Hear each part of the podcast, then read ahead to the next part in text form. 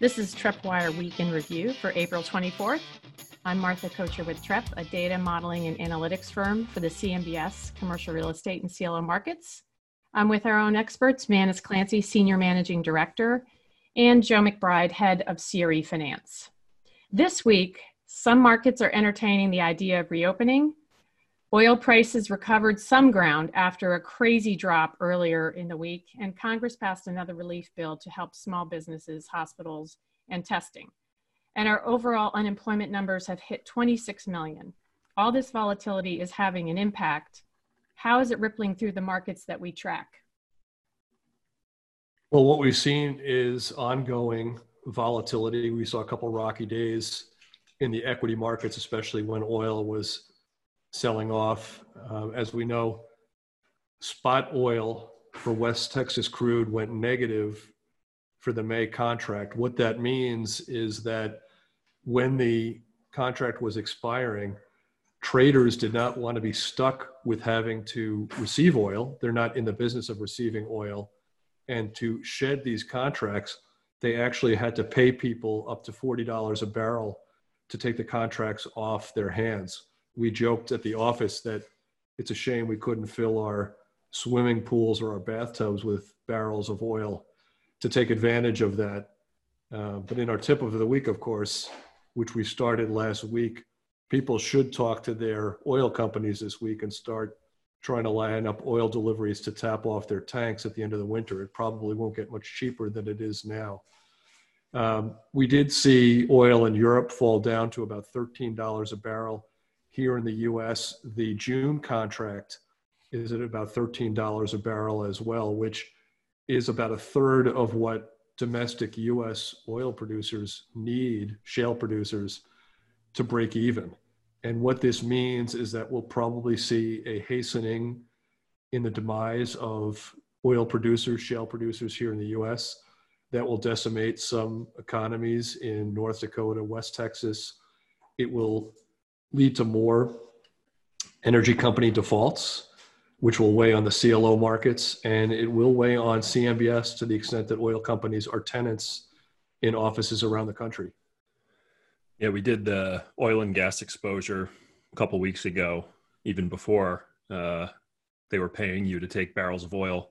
Um, and we also did that back in twenty sixteen, right, when the price of oil dropped precipitously and the we had a little bit of a mini Uh, not even a recession, but a mini correction in the markets, which was pretty short-lived. Um, but my biggest news of the week is that Tiger and Phil are going to be playing each other. Uh, was that in May or June? That's like, that is huge. I cannot wait to watch that. Sports I, they, I just hope that it's more, it's a lot more trash talking than last time. They were a little too nice to each other the last time around. I had heard something different. I heard that they were playing with partners and that Peyton Manning and Tony Romo or Tom, yes, Brady, Tom Brady were going yeah. to be paired with them. So uh, something for everybody, something for the football fan, something for the golf fan. Uh, it's something to look forward to for sure. But going back to the oil issue. Not to take us off track. Not to take us off track. We also have the N F L draft tonight, so we could see how the Giants and Jets messed that up. As they tend to do uh, frequently you know, over the last decade. Uh, but aside from that, you know, one more piece of information on oil. There's now two hundred fifty million barrels of oil out to sea, uh, just waiting to be delivered, and more oil forthcoming from the Middle East, which now people are looking for whether they can dump it or redirect it to Europe or other places in the world, South America, to offload some of the pressure in the U S. But what we talked about a couple of years ago, Joe, you, you reminded me of what we did in two thousand sixteen, is that there is a correlation between corporate debt, leveraged loans, and the C M B S market.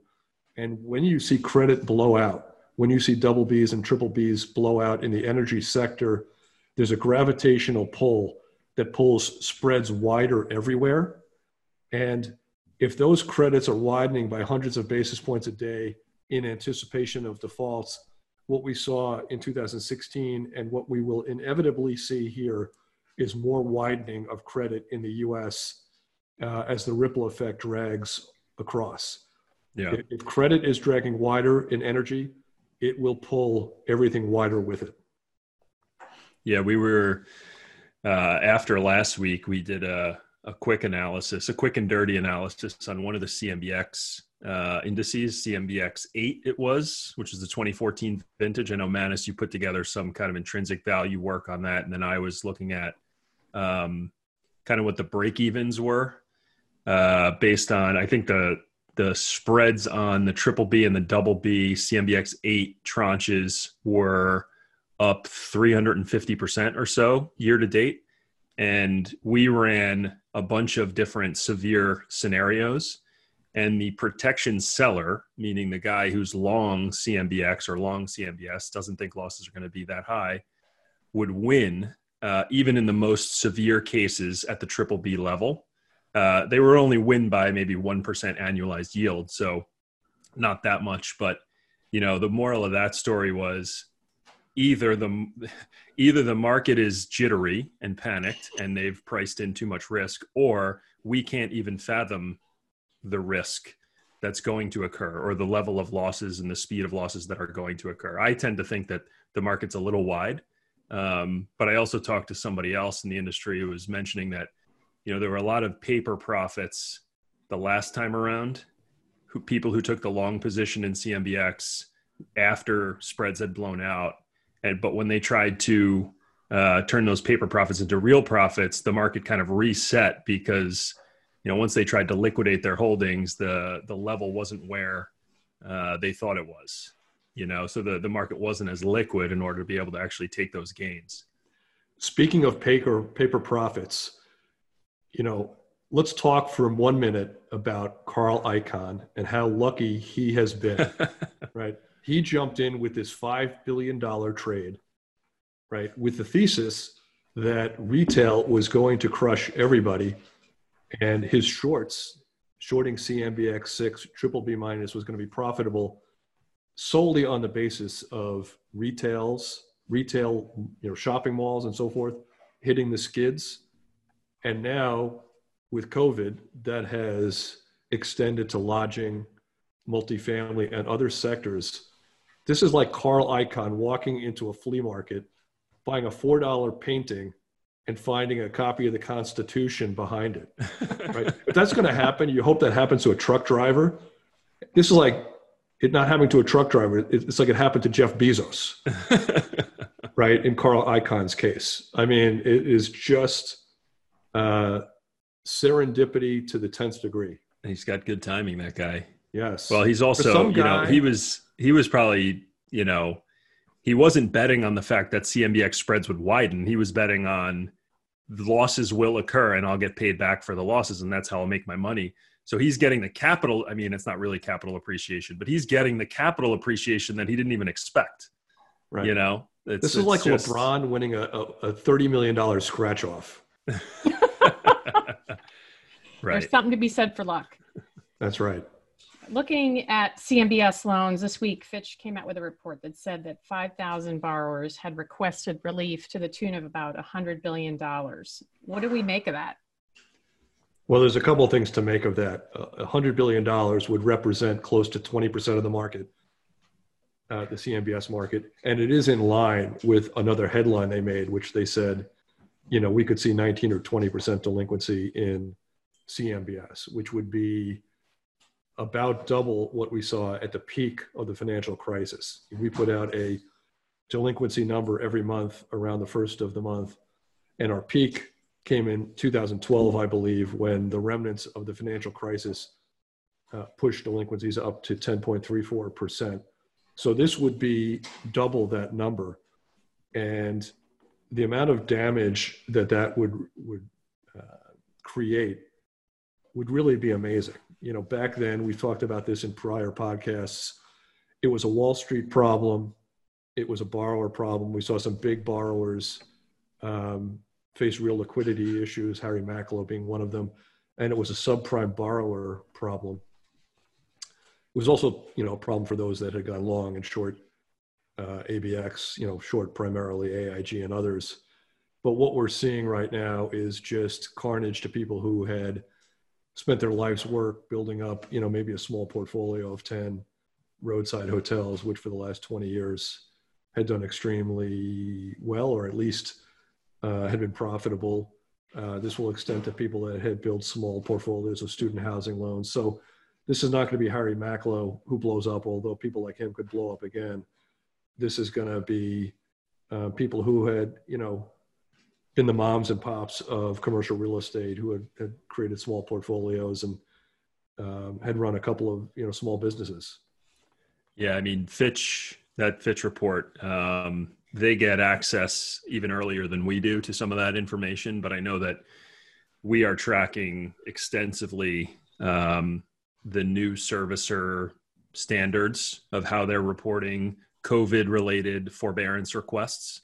Uh, it's in the watch list codes, it's in the special servicing codes, and it's in the watch list commentary. So a lot of the uh, codes have not been updated yet in uh, April. They probably will be in May, but there are a ton of servicer comments out there. We were seeing upwards of a thousand that mentioned COVID, and that's probably not even the, you know, total amount that are actually asking for help. That's probably just the total amount that the servicers were able to process uh, this month. So uh, that's another question on, on the servicing side is when these forbearances happen. And we, we've talked about this before.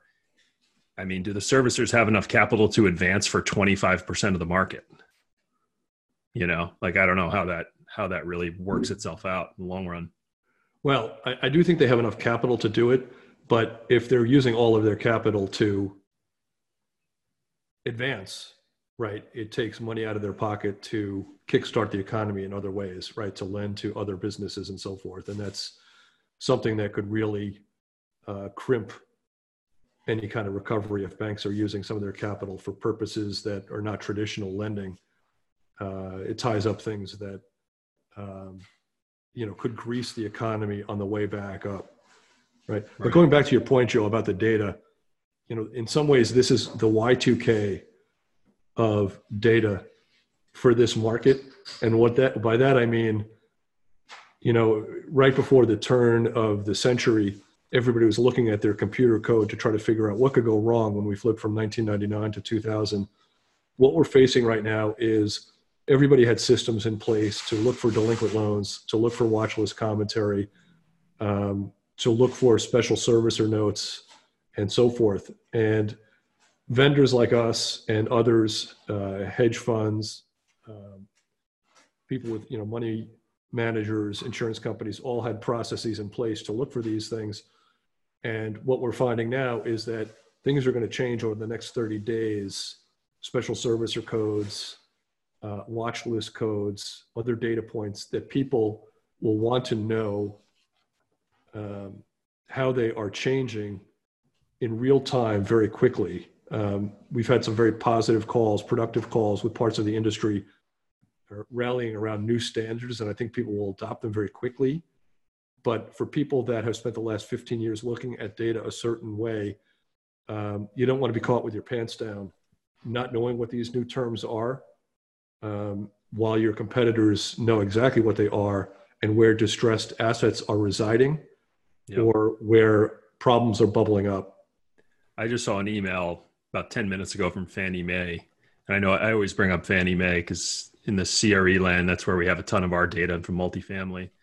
Uh, apparently, they're circulating a list of all of the loans and properties that have uh, either requested forbearance or they've approved forbearance. So, you know, I sent an email to our guys saying, get on this right away to make sure that we're we're showing all our clients where, you know, the potential distress is, uh, because coming out of that forbearance ninety days or whatever it is, doesn't necessarily mean that the, the landlord or the owner's still not in trouble, you know? So, but anyway. I have a client that uh, fourteen years later has still never forgiven me for something that I did to them back in two thousand six, which was I was touting how good the, the Fannie Mae data was and how useful it was to see certain trends. And I told him that he should go to their website and look at that particular data. And unfortunately, I told him to go to fannie dot com, which was a website of ill repute. And he took my advice, and he was on the trading floor of a now defunct investment bank when all of these inappropriate images started coming up and he was afraid that he was going to get fired based on my bad advice. So he's now at a different investment bank, and if he's listening, he might get a chuckle out of this, but don't go to fannie dot com. Look up the appropriate website if you go look for some of their uh, research or data. You know, you just brought re- their server down with that comment. I don't want uh, Joe to repeat the uh, the bad advice that I gave some poor soul. He was twenty-four at the time and really thought uh, he was going to have to move back in with his parents. Looking at commercial real estate, in addition to lodging, retail is getting hit hard uh, with department stores, shopping malls bearing the brunt of the shutdown. And we've written a lot about this recently in Trepp Wire. A uh, number of these are Uh, exploring bankruptcy. Can you walk us through what we're seeing there right now? Yeah, and you know, before we get into the the nitty gritty, I'll just mention that uh, there was a report out from NAREIT um, a day or two ago, which was talking about the uh, share of their uh, owners or commercial real estate owners that were collecting rents, and you know, healthcare, office, apartment, industrial, all were within reasonable normal ranges in the ninety percent area, a little, little bit higher, ninety-nine percent for industrial. Obviously, industrial is doing very well right now. But shopping centers were forty-six percent of their rent was collected. And they also mentioned that in uh, freestanding retail and uh, mall, they didn't even publish the numbers. I, I, maybe they're worried about publishing those numbers, but they said they were even lower than that. So, you know, just from the, the commercial real estate aspect, there's some serious um, pain still to flow through. But obviously our data we've talked about is already showing that, right? With about ten percent of retail loans not having made their payment this month. Yeah, we have two immediate concerns right now, among others. We probably have thirty immediate concerns, but two that we'll talk about today. Uh, one was that this morning the Gap came out and said they were not going to pay rent any longer on any of their locations. They'd become the latest firm to come out with that uh, statement. The first one that came out was the Cheesecake Factory. And, and and since then, we've seen many others like that. So the list continues to grow of firms that are making that statement and will pursue that matter. Uh, in addition, we saw rumors, uh, news articles, headlines of three different major retailers that could be facing bankruptcy in the near term. Those would be Lord and Taylor, JCPenney, and Neiman Marcus were all the subject of many headlines over the last couple of days speculating, and I want to underscore that word speculating, that they could be facing bankruptcy. We have seen nothing uh, formal on any on any case, and we certainly don't want to uh, trigger a demise by, by using that word, but it certainly is out there, and they operate a lot of stores in shopping malls. And if that were to come to pass, what normally happens is the rejection of leases in bankruptcy. Uh, we've seen that from Sears um, and others over time, and that would be another anchor uh, on the mall owners as they see their major anchors and major uh, tenants continue to struggle. So we said uh, during this week that maybe we should transition all these big box stores to oil storage facilities. There you go.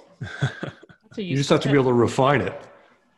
We don't need to. We just got to hold it for like six months. And then when the price of the barrel's back to twenty or thirty bucks, you know, you paid me thirty to hold it and I'll sell it back to you for thirty bucks. Make That's a right. sixty dollars swing there.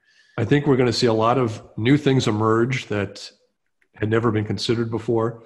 I was saying earlier this week that we may see the return of the nineteen twenties and thirties speakeasy. Oh, right? Yeah. The, the, uh, Complete. You knock three times on the door, uh, a small window opens and uh, you give the password and, and they lying. Let you in. Yeah, um, sign us up. In uh, in multifamily, our loyal listeners will remember that we predicted that there's going to be some student housing challenges, and we're starting to see that come to pass with students looking to walk away from uh, from leases, especially as it pertains to their off-campus housing. Where do you see this going? Well, there's an interesting piece in the news. Maybe it's not the first one. It's the first one I happen to notice, where a U S representative down in Florida was urging property owners near the university, uh, Florida State University, to grant the students waivers so that they can cancel their leases now uh, early and not pay the lessee, or, or I should say the property owner, rent uh, through the end of their lease. And I do have very mixed feelings about that uh, from an editorial point of view. You know, personally, leases for student housing run from July to July. When you go in and you say, I'm going to pay my four hundred fifty dollars a, a month or seven hundred dollars a month, whatever it is, you know you're in it for twelve months. It's part of the calculus. It's part of what they charge you for. If you vacated Florida State University at the end of March and your last month of in-class activity was canceled, I have mixed opinions about whether you should get a windfall, if you should be able to cancel your lease, not pay four months of uh, tenant payments, especially if you yourself still have a job or as a parent paying that uh, freight still have a job. I think that those of us that have jobs and can pay their obligations should continue to do so. Uh, and I think it will help these property owners stay afloat. Um, if, if everybody chooses to not pay their freight, property owners default, um, properties go into foreclosure, they become eyesores on campus, it becomes harder for them to be rehabilitated over time. And, you know, I, I think it's a moral issue that those of us that can meet our obligations should. Martha, you, you know, you have uh, kids that have gone through the process, that are in the process. What do you think? Yeah, I, I, I agree with you. I have mixed feelings about it. We were on campus, so we did get money back from the school. Um, and for students who are putting themselves through school with loans, this could be yet another hit. But uh, for parents or someone who is helping fund uh, an apartment, they they should pay if they can. So it's a contract, and you should honor the contract. Yeah, I mean, I mean, the whole the whole economy right now is having these conversations, right? Not just about student housing, but about everything. It goes from the tenant, right, not getting customers to come into their store, and then the tenant asking the, the owner for some rent abatement, then the owner asking the bank for some forbearance, and also potentially asking the property tax assessor, you know, I can't pay right now, I need three months. So it's almost like this wave of uh, liability forgiveness that I don't know where it ends, but I also, I don't know, like it's never been done before. If every single liability was frozen for ninety days, I don't know what would happen. I mean, would well, the whole thing collapse, or would we just sit in our houses on our couches for ninety days and then come back to normal? I don't know. Well, let's not forget that a significant portion of real estate and alternative investments are held by pension funds. Right. Right. Right. Ultimately, that pension fund money goes to retirees. Right. So, and some of those retirees could be people that are paying student loan housing costs. Right. There's this. It's a circle. It's not a virtuous circle. It's a right. disvirtuous circle where, in some ways, if enough people at the bottom rung of the uh, food chain stop spending, it could come back to, to bite those same people on the other end through defaults at state and local levels on pension fund obligations. So it is a very complex issue. Um, for me personally, I think that it's, you know, nobody should ever pay their rent if it means starving, mm-hmm. right? But I do think that, and we said this last week, and I hate to be a broken record, but if you have the means to meet your obligations, whatever they may be, and everybody has a different pain point, you should do what you can to keep this economy going. Yeah. Yeah. My wife certainly is with her uh, online grocery shopping orders lately. They have been astronomical. When, well, uh, maybe, I don't even know if she's a listener, but if she is, I'm sorry for saying that. Well, I would say this, that we could find out tomorrow that an asteroid is going to wipe out the planet in six days, we'll still be getting Amazon deliveries in five days. God bless them. God bless Amazon. a couple of weeks ago, we talked God about TALF. That too. Um, TALF, the, the term asset-backed securities loan facility. It's one of the Fed's backstop relief programs. But some of the fastest growing segments were left out of that. So what do we think that that possibly could impact? Yeah, I, so I think the two segments that C R E F C is pushing for them to include are single asset, single borrower deals, C M B S deals, and C R E C L Os. Uh, I, like Manus on student housing, I have mixed feelings because generally S A S B, which is the single asset deals, are Uh, large loans made to, you know, trophy asset type properties or very large portfolios, like a Blackstone industrial portfolio, you might say. Um, so the sponsors generally are large, institutional, strong, high quality sponsors, and they probably can afford, um, you know, to keep their debt service payments up and, and to keep things going here. And, you know, on the C R E C L O side, it depends on what you mean by include. I mean, if if you include them on the secondary market, is different from including them in that the Fed will only purchase them in the primary market, meaning new issuance. I think the primary market would be good because I think a lot of these REITs are uh, struggling a little bit with their with their stock prices and margin calls, and it would be very useful for them to be able to uh, securitize some of the loans on their balance sheet that they were planning to securitize. Um, but in terms of the secondary market, you know, if they, if the Fed helps, uh, C R E C L O, you know, discount margins tighten, I don't know. I mean, maybe that helps some people in terms of margin calls and things like that, but I'm not, I'm not totally sure, you know, where it helps. You know, back in two thousand seven, two thousand eight, I don't know if this was formally stated, but I think that the operating notion of intervention was to keep otherwise healthy companies from going under due to lack of liquidity. And mm-hmm. if you remember from the Big Short movie, uh, there came a point, I think it was the Big Short, but it could have been an H B O movie, where G E, who had nothing to do with subprime mortgages and nothing to do with really um, anything to do with the problems that were happening in the market, couldn't tap the commercial paper market, market because of um, credit concerns and liquidity. And, you know, the, the notion back then was we can't let companies like G E, which were otherwise should be unaffected, go down because of other problems that are um, skipping over to other parts of the market. And I think, I think the toolkit has to be quite different with the regulators this time around, but the M O, right, the modus operandi should be exactly the same, which is you don't want an operator of hotels or retail properties or a REIT or somebody else to go down for a reason that is beyond their control and would otherwise never have happened in ordinary times, right? So there's almost like a A, a statement of, you know, the Bill of Rights of the consumer, the taxpayer, the pensioner, and the property owner, which should be written up, which says, you know, the government will, will step in to help healthy companies.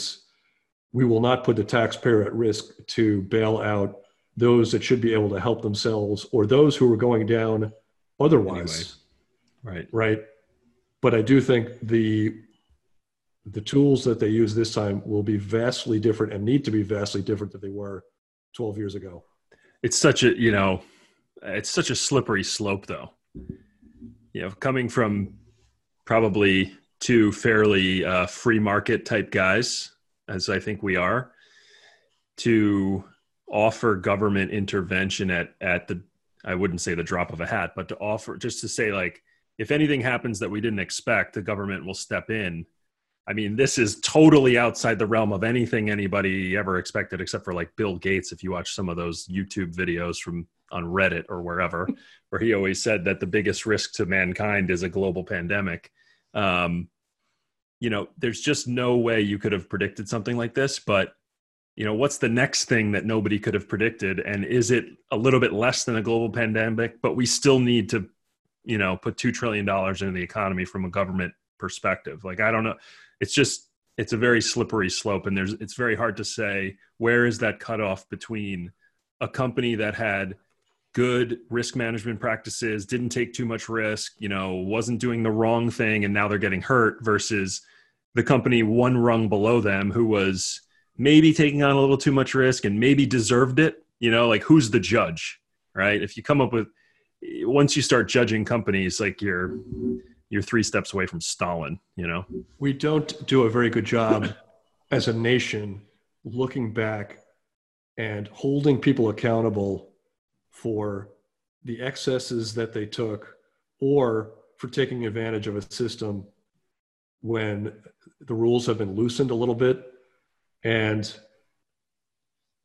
you know, I, I, don't, I don't think this is the best time to be nitpicking, right? I think we do right. need a fire hose of a Uh, intervention right now, but it would be a welcome change if when it was done, we went back and recovered assets from those that didn't really need them and um, held companies accountable for the receivables that they owed down the road rather than wiping them out if they were capable of making payments.